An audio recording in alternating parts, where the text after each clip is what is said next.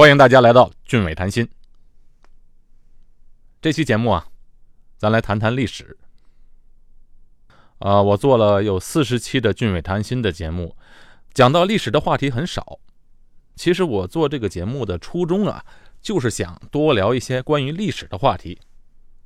那么我今天就开始啊，呃，陆陆续续给大家讲一些历史话题。当然，这些历史话题是跟新加坡有关系的。好。今天开始就给大家讲一些历史故事。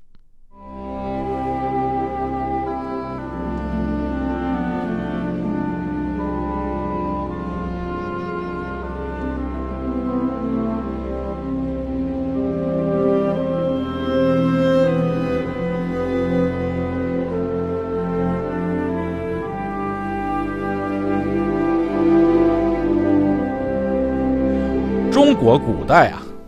四大发明：造纸、印刷、火药和指南针。这些呢，让全世界的华人都引以为豪，展现了中华民族的智慧。我们这一代人呢，从小一直就听我们自己宣扬四大发明，但其实这四大发明啊，不是中国人自己提出来的。最早提出这个观点的是英国的哲学家培根。不过那时候啊，他提出的观点是中国的三大发明。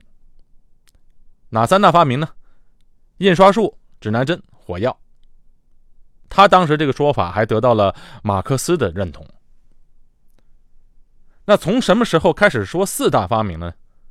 十九世纪，来到中国的一个英国传教士艾约瑟，他又把造纸业归功于中华民族。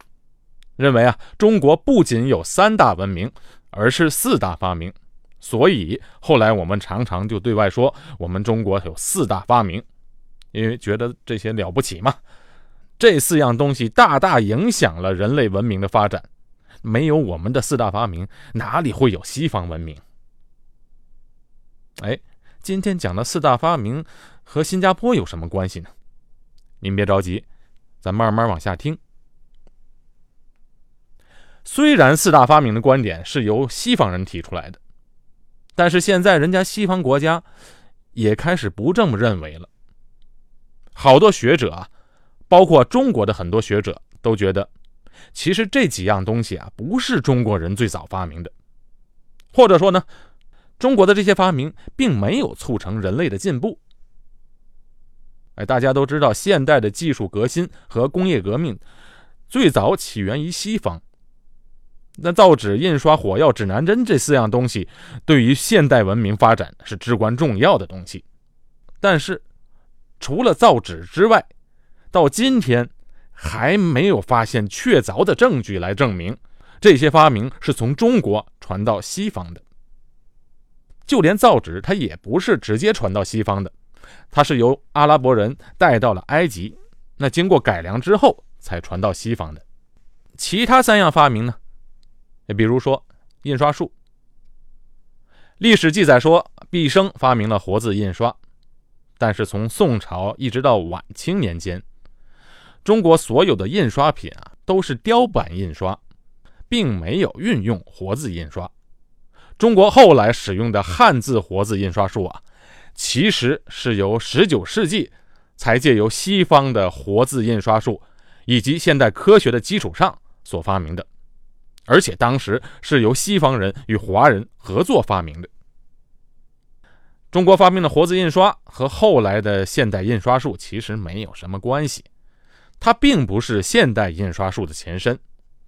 真正现代印刷术的前身是德国人古登堡在十三世纪时发明的古登堡活字印刷术。这种印刷术才是现代印刷术的基础。所以后来这项技术经过了四百年左右的不断发展，在晚清时期才传入了中国。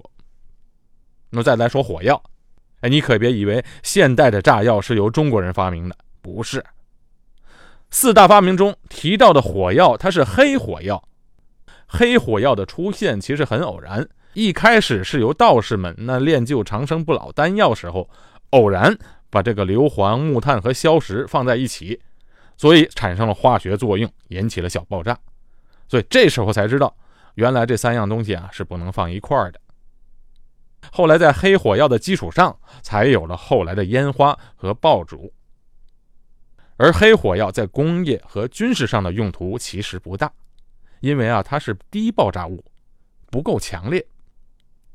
欧洲后来发明的白火药，那个爆炸力要强得多。白火药才是世界军事工业的基础。可是白火药并不是在黑火药的基础上发明出来的，这两种是完全不相干的东西。所以啊，我们的黑火药也没有对世界起到什么影响。那再来说指南针，在中国古代，指南针被称为罗盘。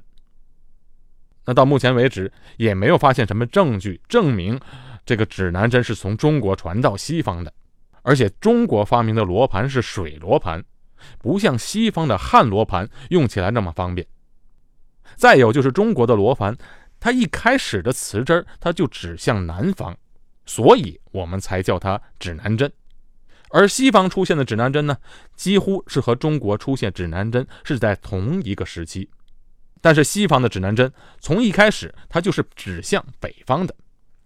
另外，欧洲最出现的罗盘只有十六个方位标示，少于同时期中国的二十四个。所以这些证据加一块就表明啊，中西方应该是在同一时期各自独立发明指南针的。啊，虽然我们发明了指南针，可是啊，并没有善加利用，因为经过了几百上千年的闭关锁国。除了郑和下西洋的那一段时期，中国啊没有出现欧洲国家后来开始的航海贸易。欧洲国家依靠他们发明的汉罗盘的便利，促使大航海时代的来临，使得这些欧洲小国奋起直追，直到后来主导了世界经济和科技的发展。说了这么多，好像有点沮丧。感情我们一直为之骄傲的四大发明，对世界上的影响原来是微乎其微的。用现代的话来说啊，这四大发明的知识产权没有好好的被利用，光有个产品雏形，没有继续进行研究迭代，没有形成一个有商业价值的产品。可是，在四大发明之外，中国啊有一样东西是非常牛的。而且是非常具有商业价值的一个产品。从某种程度来讲，这个产品啊，促成了欧洲大航海时代的来临。因为有了这个重要的商品，开启了东西方贸易的往来。这个产品是什么呢？它就是丝绸。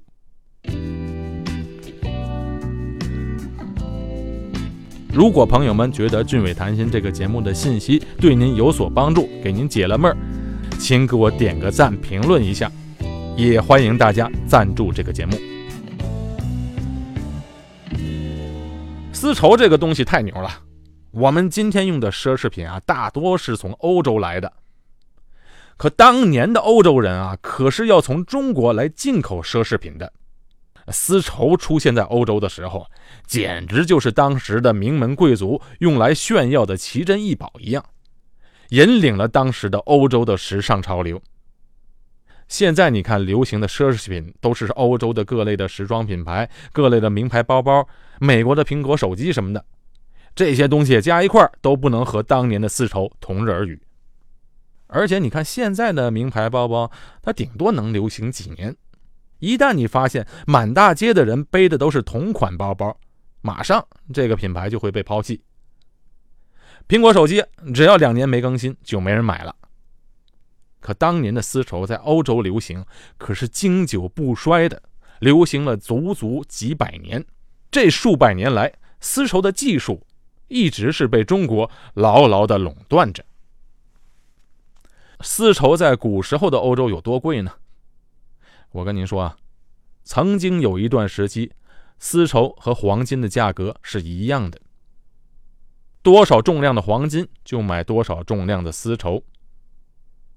那现在我们把苹果手机上上去摇摇分量，能换成同样重量的黄金吗？还不可能吧！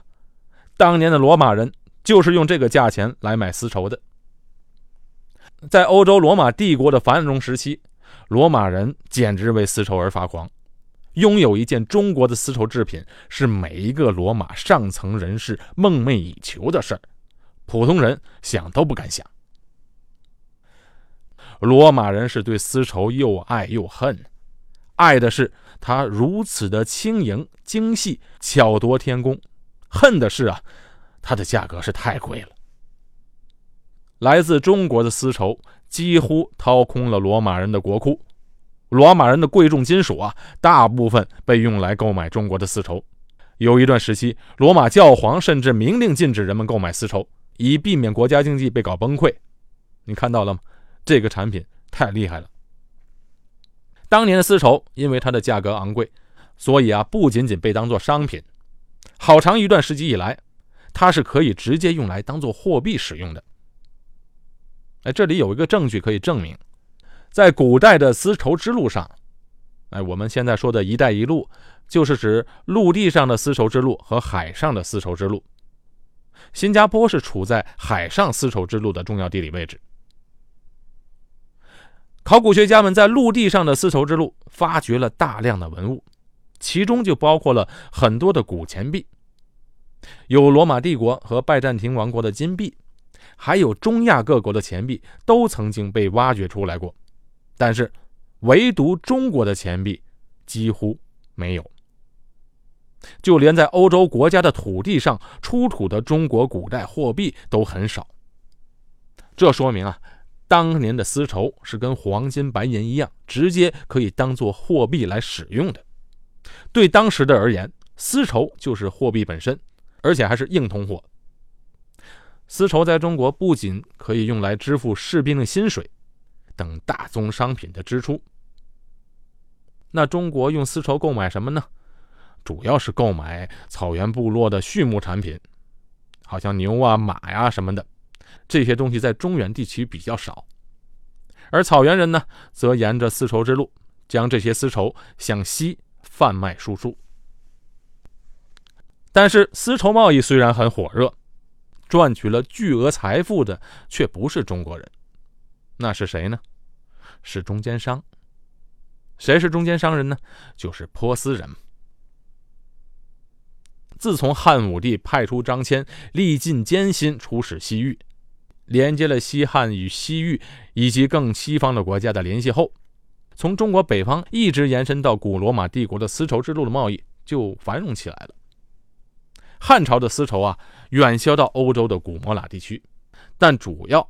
不是中原商人卖的丝绸，绝大部分的丝绸都是由外国商人从中国采购，然后一段路一段路的接力运输到西方的。